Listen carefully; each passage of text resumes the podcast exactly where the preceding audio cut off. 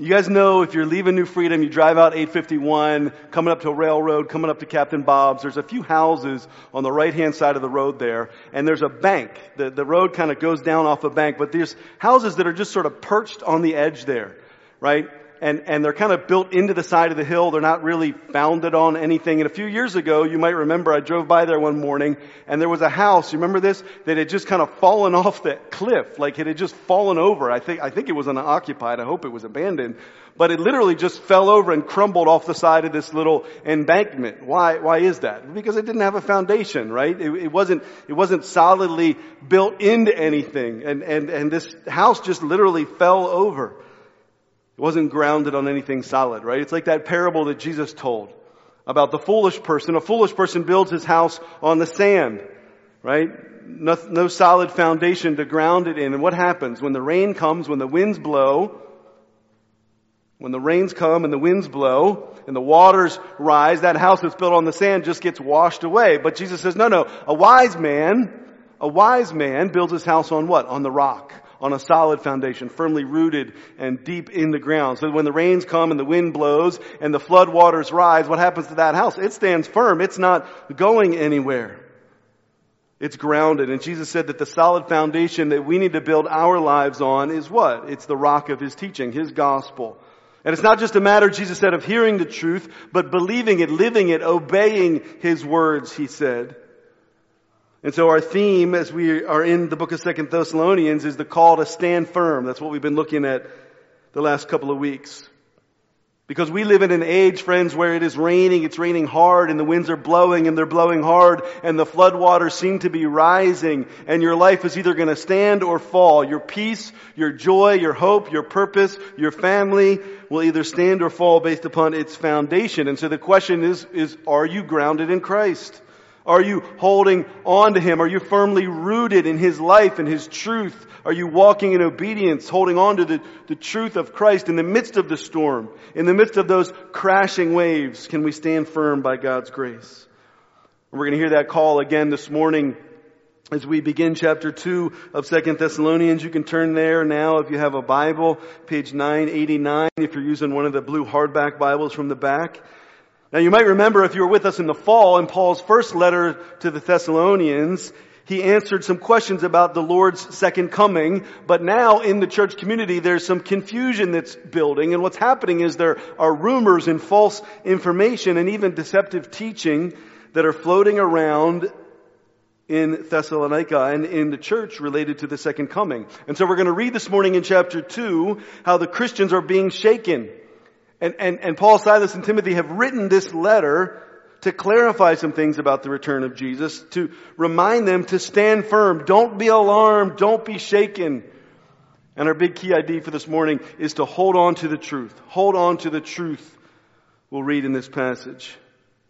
And, and again, this, this week, if you were with us last week, again this week we're, we're weighing into another very heavy, very complicated passage this morning.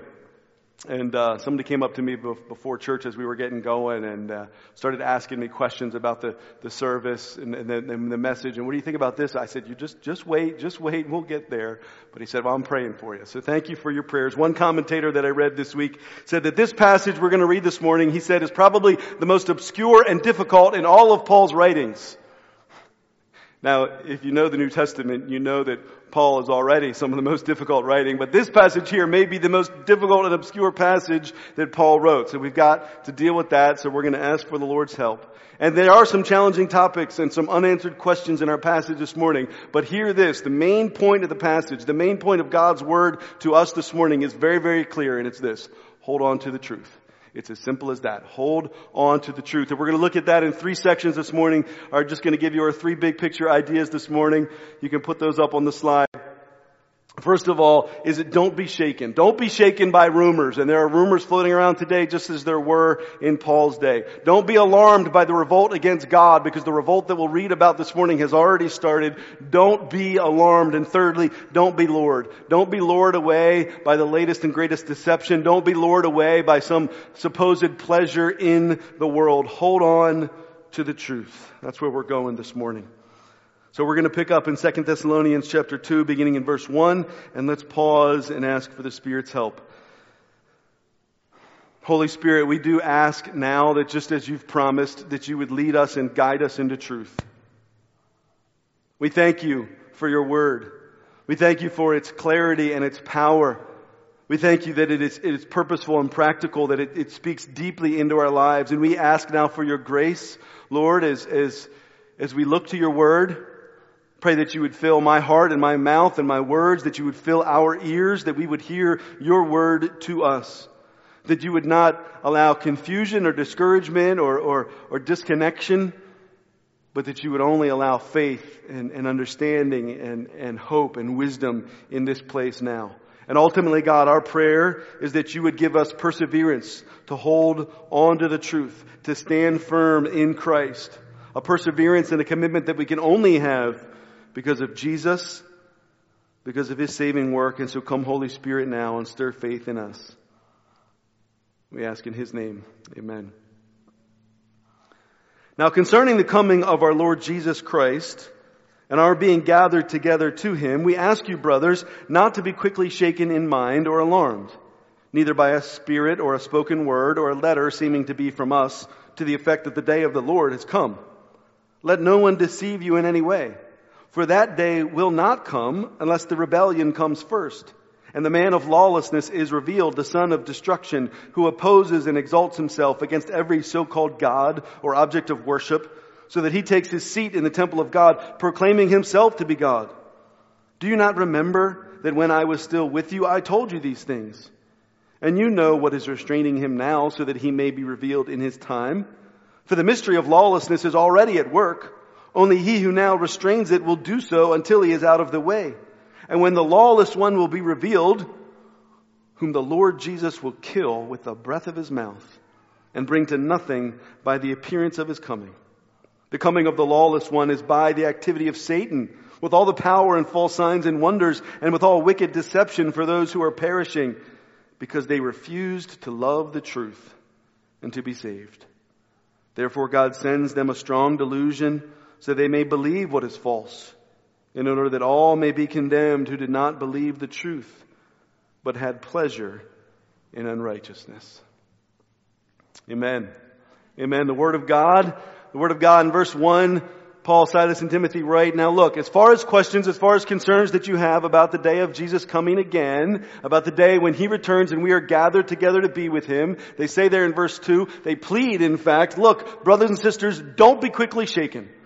Don't don't be alarmed. Don't be troubled. Don't be unsettled about the misinformation and rumors that you are hearing, the false teaching that's going around in your church. Don't be shaken. They say that word shaken is used of like a boat that's been tied up, but the wind and the waves have, have crashed against it and now it's breaking free and it's, it's shaking in the water. Don't be unsettled, they say. Don't be unsettled by these alleged prophetic spirit or a message that you hear or a letter that's supposedly from us that's alleging, alleging, well, the day of the Lord has already come. Now, you know, in the, in the scripture, the day of the Lord going back into the Old Testament, the day of the Lord is that phrase used to speak about the day when the Lord will come to earth in judgment, to destroy evil in restoration, to make all things new in a new creation, the end of, of, of time as we know it now, the day of the Lord. Paul says, don't let anybody allege that the day has already come. Because apparently what, what's happening, from what we can gather, is that misinformation, false information has been spreading in the church, troubling the Thessalonians. And, and whoever was spreading these rumors was even claiming, oh yeah, we heard this from Paul and Silas and Timothy. Yeah, yeah, we ran into them down at the market, you know, we were traveling and they, they told us to come tell you. And so they're spreading these rumors and they're saying they're coming from Paul. Paul's not too happy about that. And they began to think maybe we missed the return of Jesus and their faith was, was shaken and they're thinking to themselves, did he come back? What happened? Did we miss him? Is that why we're facing so much affliction and persecution? Because maybe he's already come, but then they're like, wait a minute, Paul taught us that, that his return was supposed to be visible. Why didn't we see him? And now look, verse 3 makes it very clear that these rumors that the day of the Lord had already come was a lie. It was not the teaching of God. Now you think for a minute, well, what could have possibly motivated these people to try to deceive them in this way. Maybe they themselves believed it. Or maybe they were just looking to stir up confusion in the church. Maybe they were thinking, well, if we can confuse them, then maybe we can gain our own following, right? And maybe people will begin following us if we spread these rumors. Perhaps they were looking at the, the suffering and persecution that we've talked about going on amongst the Christians in Thessalonica and, and, and using that to convince them, well look, Jesus must have left you. Look at all the hardships you're going through. He must have already come. You must have been left behind. But Paul's going to go on to clarify, as we read, that there's a time of great rebellion that will occur before Jesus returns, not after. And he reminds them of something in verse 1 that he taught extensively in the first letter. That the return of Jesus will be loud, it'll be visible, it'll be undeniable, that all believers, both living and dead, will be gathered together, raised up in resurrected bodies with Jesus, and that no follower of Christ will be missed. And he brings that to their attention in verse 1, and I'm assuming they'll be, they would be reminded of what he taught them in the first letter. And yet there's confusion. These rumors have caused them to be confused, to be unsure. Their faith was shaken. We know a little something, don't we, about rumors in our day and age. Rumors abound and flourish, and I think it is easier than ever to spread misinformation in our day to spread lies. Because with a group text, with a Facebook post, with a tweet, you can reach dozens of people and those dozens can each reach dozens and it spreads exponentially. And in an instant, you can shut down a school, you can destroy a church, you can end a career. You don't believe me? Just think back to two years ago when people started saying there's not going to be enough toilet paper. That the supply chain's going to get held up. You better go get some. And what happened? We, I don't ever think there really ever was a toilet paper shortage. I just think people overreacted. Everybody went and bought up toilet paper and what happened? The rumor created the, the very misinformation that it was seeking to spread. And so there's always rumors, there's always allegations, there's always troubling news that threatens to upset and to shake society and specifically our faith in Christ. What are those that affect us in our time? We look through the history of the church over the centuries, there has been misinformation that's spread about the return of Jesus. Sometimes at various points in history, people have even claimed a specific date. Well, I have a secret knowledge about when Jesus is going to return, and, and, and entire churches and movements have begun to set their hope on a specific date, and that date came and went, and Jesus didn't come. Imagine how that would shake someone's faith. And so rumors about the return of Jesus continue to, to trouble Christians. But for many of us, there are other things that shake us. You may begin to hear about family or friends that have returned to some sort of historic sect of the Christian faith claiming that there are certain religious rituals that, you know, you can't just be an evangelical and believe in Jesus. There are certain religious rituals that, that are historic and you have to do these things and these practices and jump through these hoops if you truly want to know God and you have to add these rituals to your faith in Jesus. Or maybe there are rumors and allegations, some distorted doctrine, and doctrines have been spread claiming that hell is not real, or claiming that Jesus is, is only one way to get into heaven, or claiming that, you know, Christians just need to have enough faith, and then we'll never be sick, and any illness or condition that you have is, is due to a lack of faith. Or maybe there's rumors spreading with this sort of toxic mix of, of religion and politics. And, and, and in our day and age, there's some confusion about our identities but between Christians and Americans. And for some people, somehow if you're a Christian, you're an American. If you're American, you're a Christian. And some people would claim that America somehow is God's new chosen nation. And we see this rise in our day of, of what some have called Christian nationalism. You know, that if we just get the right political leaders in office, that, that America will be redeemed, that America will become the savior of the world. Rumors, misinformation, leading us away from the historic Christian faith that we find in the scriptures. Maybe for some it's, it's scientific discoveries and you read in some journal or you read some post about some new scientific discovery that's claimed evidence, you know, in astrology or biology or, or something that they've dug up that's claimed evidence. See, the world is purely materialistic. There is no spiritual realm. In the Bible's view of creation, pff, that didn't happen. Look at what evidence we found. And it's claimed that it contradicts what we believe about the Bible's perspective on creation. Or maybe it's social positions. We see all sorts of social positions that are spreading in our day and age. These rumors that are claiming, to mix up gender, changing gender, advocating for any and all sexual preferences that people have. And these ideas push against the Bible's teaching and, and they claim that the biblical perspective is outdated, that it's incompatible with human experience. Can't you see the reality that people live? And, and there are a host of wild theories, claims. Some of them have to do with some latest catastrophe right? Some catastrophe that's going to come and destroy culture, or some say even destroy civilization. And maybe it's politics or war or climate change or COVID, but these are all forms of just saying the sky is falling, right? And then of course there, there are people that hear, hear this perspective and they take the counter perspective. And then there are these conspiracy theories about the other side, mis- presenting misinformation. And all these rumors and theories are happening in sort of the echo chamber of our social media and our search history bubble. So that each time we hear this rumor, it just bounces off the wall of our own little internet bubble and it just gets louder and louder and louder. And what maybe started off as some side thing that you read about or heard about grows and grows and grows until now you're troubled and now you're shaken. And maybe it is a, a political thing or a social thing or a theological thing. And there's controversies and scare tactics that stir up fear, stir up mistrust, create distractions for us, create discouragement for us that undermine, ultimately undermine our sure, sure footing in the truth of God. And the call of God's word this morning is don't be shaken. Don't be alarmed by these rumors.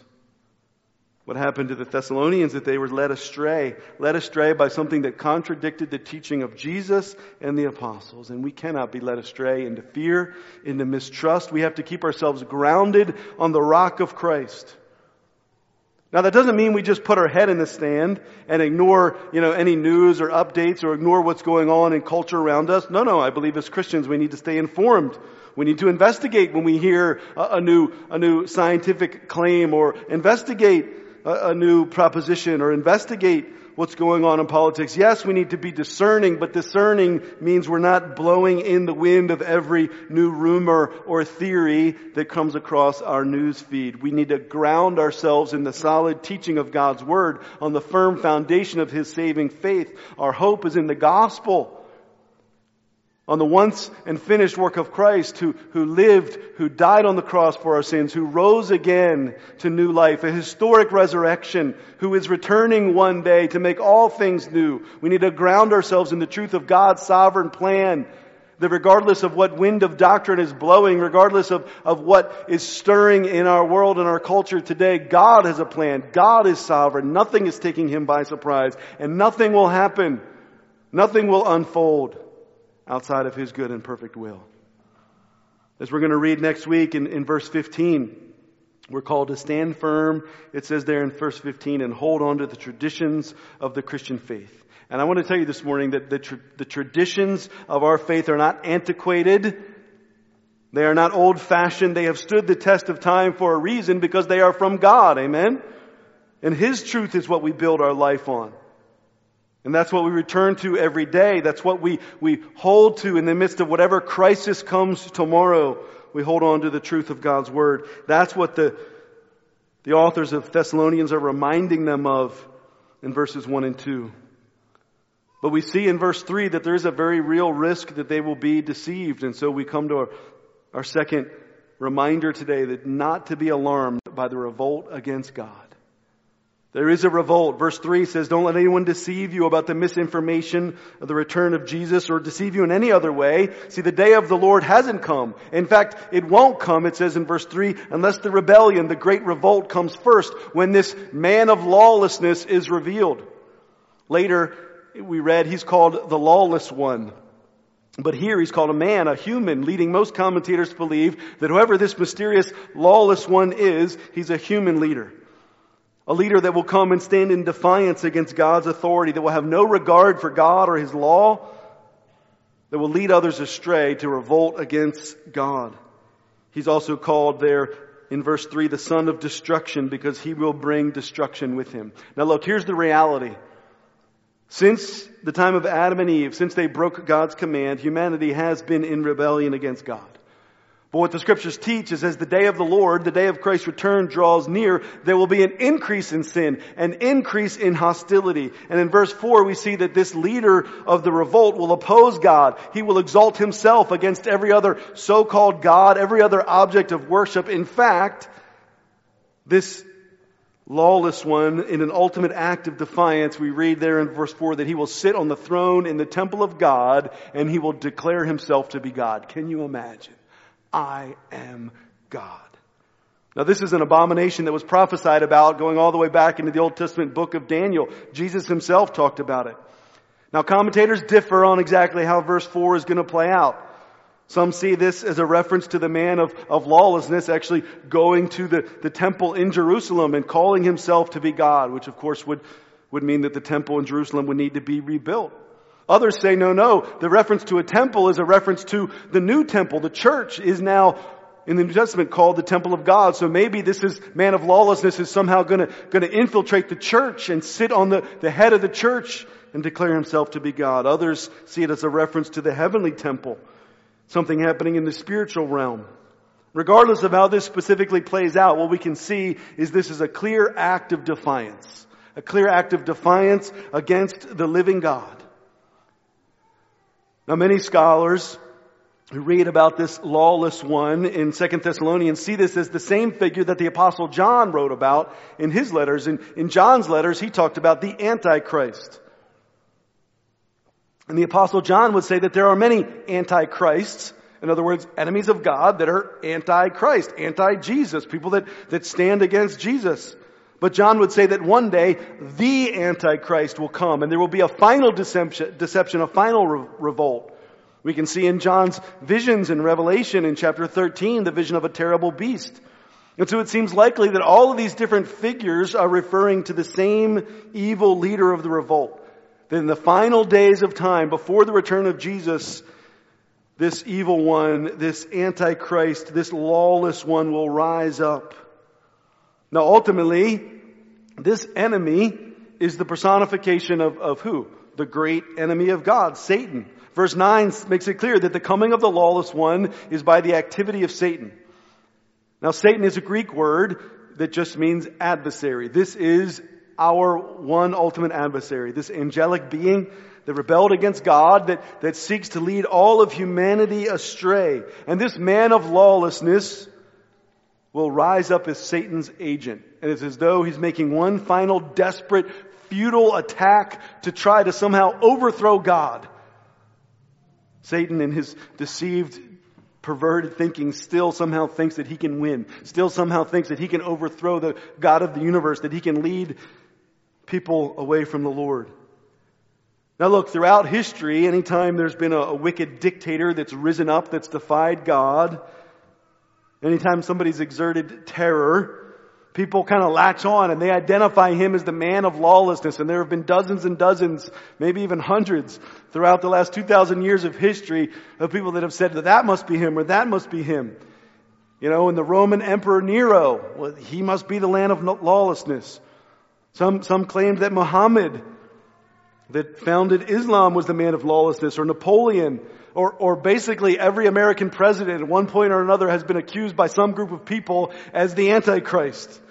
The Roman Catholic Pope is often at the top of the list for who this Antichrist might be, or, or Hitler or Mussolini. It's almost as if in every generation, Satan raises up some wicked, awful leader, Satan somehow thinking in his mind, maybe this time the revolt will be successful. Maybe this time I can spread global revolt. But what happens each time this leader's reign of terror ends? Because why? It's not yet God's timing. Satan is always going to be raising up antichrists but the Antichrist won't come until the end. Jesus himself taught these things in Matthew 24. See, Paul's doctrine here is grounded in what Christ taught about a great tribulation that will happen at the end of the age, a persecution of God's people. There will be an increase of lawlessness, Jesus says. There will be deception by false prophets that were going to produce counterfeit signs and the abomination that is referenced in Daniel's prophecy, Jesus referenced. And all of this Jesus said would take place before he returned from the clouds of heaven. He said, I'll come in glory with the angels of heaven at the sound of the trumpet. And Jesus reiterated when he taught his disciples in Matthew 24 that our response to all of this is to stay awake, be ready, be alert, and don't be alarmed. Don't be alarmed when it comes. I should take a minute and point out that, that there are other Christians that hold to the idea that Jesus' return is actually going to come in two phases. That first Jesus will return and gather together all Christians to himself, and then will be this great rebellion. Then this man of lawlessness will come after Christians have been raptured up into heaven. And after this time of great tribulation, then Jesus will return for a final victory. And in this concept, Christians avoid the period of tribulation. And, and we love these brothers and sisters and we'll be seated with them in heaven. But, but here at Living Hope, the elders believe that scripture teaches only one return of Christ and that Christians are not exempt. We are not exempt from the suffering and from the great tribulation that we will face before Christ's return. We see in our passage that Paul reminds and he corrects them in verse 5 about these things. He's like, look guys, don't you remember? I taught about this when I was with you. Hello? Why are you getting misled? Don't, don't you remember we talked about this already?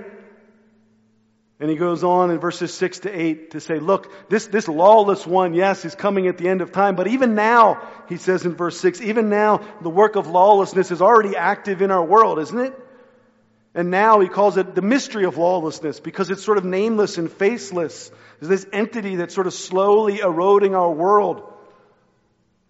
But someone is restraining the rebellion, we read there in 6 to 8. Someone's holding back, even now, holding back the rebellion of humanity.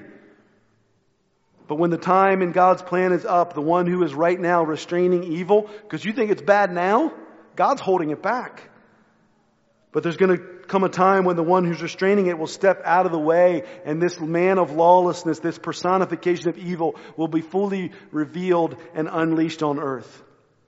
Now again, just as people ask, well, who's the man of lawlessness? People say, well, who's the one restraining the man of lawlessness? And there are different theories throughout history as theologians try to identify, and some say, well, it's an emperor or a political figure or a system of government that's maintaining peace on the earth. Still others think that the restrainer is a, an angel that will come from heaven. We just don't know. But whatever means are used here on earth, whether there is a, an agent on earth, we know that ultimately it's God, the Holy Spirit, that is holding back the lawless, lawless one, that's restraining evil in God's world before this final revolt. But, but here, here's what we need to, here's where we need to land. Look at verse 8. Verse 8, we get this great promise of defeat, this great assurance that when the Lord Jesus comes again, He will appear to all the world and, and the leader of this great revolt is going to be destroyed. And I love this image just as easily as Jesus breathing. He'll be killed with the, the, the breath of his lips. Just a whew, and all evil, all destruction, all pain, all suffering, all godlessness will immediately be blown from the face of the earth and from God's whole universe. But look, there are, there are two realities that we have to face in this passage as we hope and as we long for the day of Christ's return and his coming in victory. Two realities. First is that lawlessness is already at work in God's world. And if you've been around for at least two to three days on planet Earth, you know that. You've seen it, right? And the second reality is that one day things are going to get worse, which I know is not a comforting thought. But we have to deal with the reality that the revolt against God has already begun, that lawlessness is already running rampant in God's world, and that it will culminate in what's described here. But again, as I've said, since Adam and Eve broke God's commandment, humanity has been in rebellion. We've been rebelling against our Creator. But as we draw closer to the day of the Lord, this is going to increase and hostility will increase. Hear this. Rebellion against God, rebellion against His law is the essence of sin. That, that's what's being described here. It's the essence of sin. And outside of Christ and God's grace, we all have given ourselves into lawlessness. That, that Greek word antinomianism, anti-law, usurping the laws of God. And humans live in defiance of God. See, this lawless one who's a megalomaniac, right, thinking he can be God, he's not the only megalomaniac on earth. And most of us are never going to sit down in the temple of God and claim to be God, like apparently this Antichrist will, but we all want to be our own God. People claim to define their own, define their own version of reality, of right and wrong, their own identity. What are they doing? They're making themselves out to be God. I decide who I am. See, across human history, across culture, we've seen the rise of evil. And it manifests as crime, as the travesty and the plague of abortion, of drug addiction that tears apart lives and homes and families and cultures, divorce. In our own day and age, we see a redefining of, of what marriage even is. We see a rise in a distorted, harmful view of sexuality, of gender, sex trafficking that still pervades in our world, sexual sin of every kind, child abuse, slavery, even going on now in the 21st century, racism and violence and murder and greed and deceit. Yeah, yeah, lawlessness is even now at work in our world. You say, well, thanks, Pastor Tim. What am I to do with that? How do we process this? Some of us are just shocked. We're shocked by what we read in the scriptures. We're shocked by what we hear in the news, and we just want to tone it out. It's too much. We can't handle it. Some of us are scared.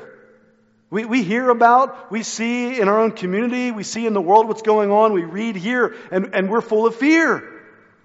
It, it can't get any worse. What do you mean it's going to get worse? How could it possibly be any worse, we think to ourselves? Some of us just get angry. We just are full of rage when we see people turn from God. When we see those defy against God, and our blood boils. Some, some of us just get apathetic. And we're like, man, I got my own problems. I, I can't deal with, with all this end times. I can't deal with this global revolt. Like, can I, can I just maybe get through tomorrow? And we feel apathetic. Some of us, you know what? We feel worried and we think, if this is truly the reality that we have to live in, like, has God forgotten us? Did He not have a good plan? Like, why would the Lord allow this to happen to His world? And we feel worried. But again, there are two comforting truths in this passage. Two comforting truths that we read in verse 8. And the first is that lawlessness is restrained. Because for some of us, things feel out of control, don't they? They feel like things have just spiraled. But I want you to, to hear this like a raging rabid pit bull chained up in the yard. Satan and evil are on a leash.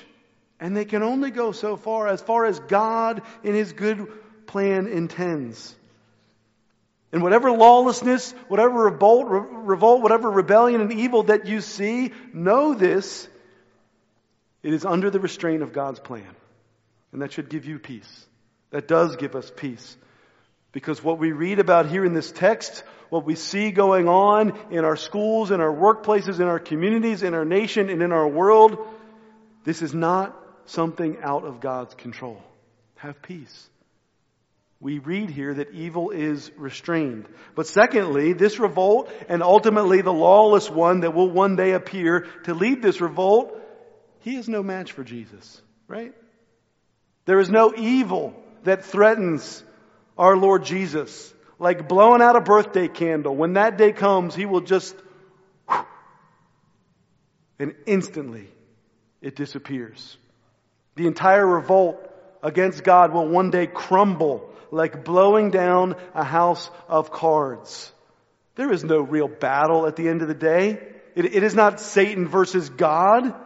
It is God ruling and Satan on a chain to accomplish God's purposes. So friends, let's not be alarmed. Let's not be alarmed even now at the revolt that we see against God. Again, the reminder comes to stand firm, to hold on to the truth of God's word. And we do need to brace ourselves. We need to brace ourselves personally against the influence of sin. Because as, as shocking and disgusting and, and, and, and vile as some of these things are that we see going on, we can be influenced. And so we need to commit ourselves to purity commit ourselves to purity. We need to cry, cry out daily for God's Spirit, for God's Spirit to protect us and our family and our church, for God's Spirit to work in the world, to restrain evil. And we need to lean into one another. We need to lean into one another in the church for the strength to go on. Hear the words that the apostle John wrote in 1 John chapter 4. Every spirit That means every person, every movement, every idea that does not confess Jesus is not from God. This is the spirit of the Antichrist, which you heard was coming and now is in the world already. Little children, you are from God and have overcome them, for he who is in you is greater than he who is in the world. Somebody please say amen. Guys, don't be alarmed because Jesus in you is greater than Satan in the world. Do you hear that? Jesus at work in you, at work in the church, is greater than the enemy's work in the world. And so we can have peace and we can stand firm. But there's a last section here beginning in verse 9 because the passage goes on to describe in more detail how this enemy is at work in the world. As we read earlier, the coming of the lawless one is by the activity of Satan himself. And at the hands of this lawless one, it says that Satan is going to manifest all kinds of false miracles and false signs and wonders, things that, that sort of mimic God, but they're counterfeit and people will be led astray. Verse 10 says that these counterfeit acts of deception that will happen at the end of the age are going to draw many people away from the truth, and even now they do draw many people away from life with God into, into lies and deception. And what does it say in verse 10? They perish. Why? Why do people die? Why do people live away from the Lord? Because they refuse to love the truth of the gospel. The only truth that could save them, they refuse to love. Guys, hear this this morning. I mean, we're, we're living hope. You guys are sitting here listening to a 45 minute expository message right? The second point of our mission statement is to embrace truth. We love truth, right? But do we truly love it? See, it's not just knowing the truth, right? It's not just having a lot of biblical head knowledge. It's not just about giving mental assent to the truths of the Bible, to knowing a lot of verses. It's not even, hear me out, it's not even just about believing the truth. Yeah, of course I believe those things but loving the truth. They perish because they didn't love the truth. Friends, we need to cling to it. With passion, with dedication, we need to build our lives on the truth of God's Word, on the hope of Christ, on the hope of what He's done in the past to save us, and on the hope of what He's doing when He comes again to restore humanity. Do we love that? Do we turn to it every day? Or do we as I often find myself, look to other things thinking they'll bring comfort or, or peace. And yes, I believe those things, but, but what do I really love? We need to love the truth. Love our Savior Jesus. Love who He is and what He's doing. And so verse 11 says, because there are some that refuse to love the truth of Christ, God sends a deluding influence so that they wander away into what is false sealing the fate that they've chosen for themselves. Now, some of us read verse 11 and we're like, that's not supposed to be in the Bible. Say, what? Right? The idea, this is surprising and unsettling what we read here in verse 11. The idea that God has any active role at all in the delusion that these people give themselves into. But in the scriptures, hear this, God's sovereignty is at work even over sin, even over Satan, even over evil, even over unbelief, all for His good purposes. And yes, people make their own choice. They make their own choice to turn from God and reject the only truth that can save them. And in response, God further hardens their heart. See, those who turn from God into sin, you know what their punishment is? They're given over into more sin. And they become enslaved to their own sin. We see this when Moses stood before Pharaoh. The book of Exodus says that Pharaoh hardened his heart before God. And the Bible also says that God hardened Pharaoh's heart. Paul in Romans chapter 1 would say that when people exchange the glory of God and they give themselves into foolish, futile idols, God gives them over to the impure lusts of their hearts, and we are given over into sin for those that choose to walk in sin. But ultimately, it's each individual person who bears responsibility for their choice to embrace God or reject Him. They give themselves over to this false delusion. What is this false delusion? What is it that people believe that causes them to despise God, to seek to overthrow God? What is it that people believe that would lead them away from the only truth that has the potential to save them? What is this false delusion of Satan? I think it comes in three primary forms. The first form is, is that there simply is no God. There is no God. Kind of a, a subset of this is that, well, he's just irrelevant. I don't need him. And whether you deny the existence of God or whether you believe that, that He's irrelevant, the, the end result is I can live on my own. That's what atheism, agnosticism, humanism is. I, I live on my own. I don't need God. That's a delusion, friends. We need our Creator. The second form of the delusion is that, is that, well, yeah, I believe in God, but I believe He's against me. And some, some believe that God is against them and, and He's keeping them from a good life.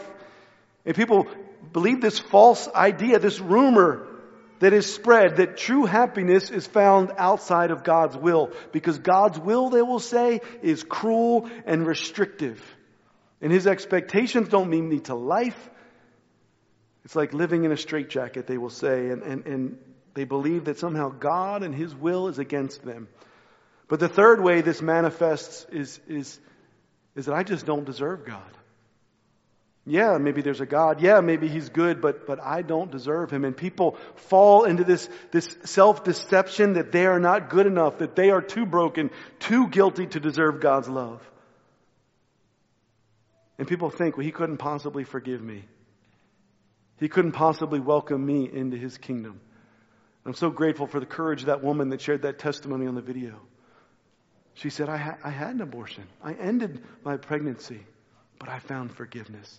I found the love of God.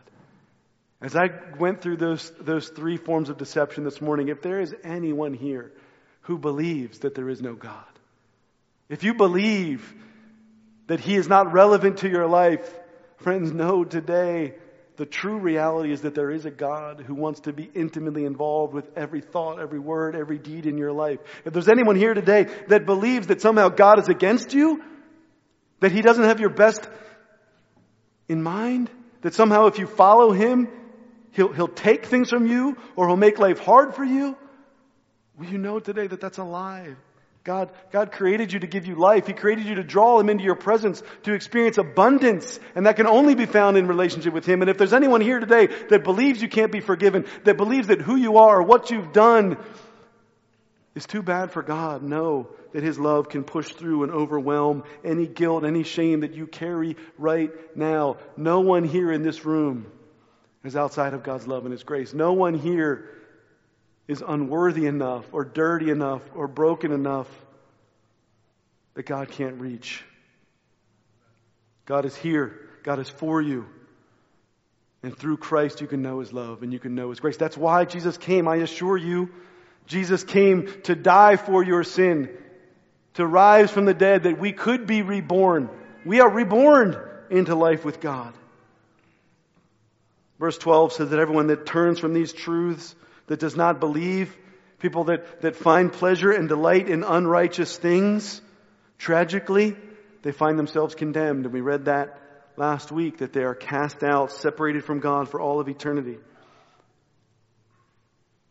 You, ever wonder why so many people live apart from God? You ever why, for some, wonder why it's so difficult for people to believe the truth, to come to God? I mean, it seems like a pretty good deal, right? You, we don't have to do anything other than just fall on our knees and, and, and confess our sin and Jesus fills us and restores us and we get eternal life. Why is that so hard to believe? What does verse 12 say? People find pleasure in life outside of God. They find pleasure in unrighteousness. And I'm here to tell you what the Bible tells that there is a degree in pleasure, there's a degree of pleasure in unrighteous worldly things. The author of Hebrews says that we can find enjoyment in the fleeting pleasure of sin. And, and yeah, there are things outside of God that, that may for a time give physical pleasure or, or, or may build you up or may give purpose to your life. But, but, but hear this, young people, hear this. The pleasure that sin brings is fleeting. It is temporary. It is shallow. Sin, every single time, is a letdown. It never delivers what you hope it will. And you think it'll feel good. You think sexual pleasure. You think the pursuit of greed. You, th- you think, you think uh, uh, uh, substance abuse. You think rebellion. You think somehow these things will bring you what you long for. It will always be a, a letdown. It will never deliver. Sin always fails to meet your expectations. It always leaves you emptier than when you started, only yearning for more. And if you don't believe me, just find someone that's ever struggled with addiction and they will tell you every hit leaves them emptier than the one before. Every drink left them feeling more empty than they started. Ask anybody that's ever explored sexual perversion if those things satisfied them. No matter how many women you sleep with, no matter how many sexual experimentations you, you take, you're never going to find the fulfillment. It just leaves you craving one more. Ask anybody that's ever set their heart on the greedy pursuit of wealth. Wealth will never satisfy. Was it Rockefeller? Somebody asked one time, how much money is enough? And he said, just one dollar more. That's what sin is. It's just a little bit more, but you never get there. The pleasure of sin is fleeting. Only God knows the path of abundant life. You want to find pleasure and joy and peace and hope and meaning. Only in His presence do we find the fullness of joy, the scriptures say. Only in God's hands is there pleasure, not just now, but for all of eternity. And so as we close this morning, we come back to that, that question. Will we hold on to the truth? You have to decide, are you going to build your house on the sand? The sand of your own selfish pursuits, the sand of the false promises of the world, or will you be like the wise man, the wise woman, who builds her house on the life of Christ? Who builds your life on the rock of Christ? Because listen to what Jesus said. Look at these promises on the screen. Jesus said, I am the way, the truth, and the life. No one comes to the Father except through me. Jesus said, if you continue in my word, you really are my disciples. You will know the truth, and the truth will set you free. Let's build our lives on the rock of Christ. And when we hear those rumors and that misinformation that spreads, that conflicts with God's word, let's not be shaken. Don't be shaken by, by rumors. But let's ground ourselves. Let's hold on to what is stable, the truth of God's Word. And brothers and sisters, don't be alarmed. Don't be alarmed by the rise of sin. Don't be alarmed by the revolt against God going on around us. Hold on to the firm truth that God is still God no matter what happens tomorrow. And He is still good. And He still has a plan. Don't be alarmed. And brothers and sisters, don't be lured away. Because some of those deceptions seem appealing. Some of those pleasures of godlessness at times catch our attention, but we need to hold on to the truth that God directs our path, that He brings us into ultimate pleasure and joy. Hold on to the Lord Jesus. Amen. Worship team, come lead us. Father, we thank you for your word. Even as we wrestle, we hold on to its truth. Even as we find ourselves distracted, we hold on to the truth of your word. Even at times when we feel discouraged, we hold on to the truth of Christ. And we acknowledge this morning that, that not only is there a God, but that God is good. Not only are you a good God, but you are for us. Not only are you for us, but you have a plan and a purpose for us. And so help us to be people of hope and perseverance that hold firm on Christ, that stand firm in Christ.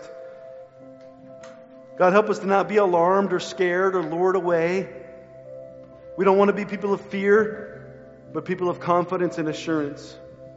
And so we worship this morning and we acknowledge that we will not be afraid because of who Christ is and because of what He's done. We acknowledge that, that our God is a God of victory. We long for the day when Jesus returns and blows and evil vanishes. And we stand now and worship the God of angel armies, the God who does battle for us, the God who had victory on the cross the same God that will come again in victory.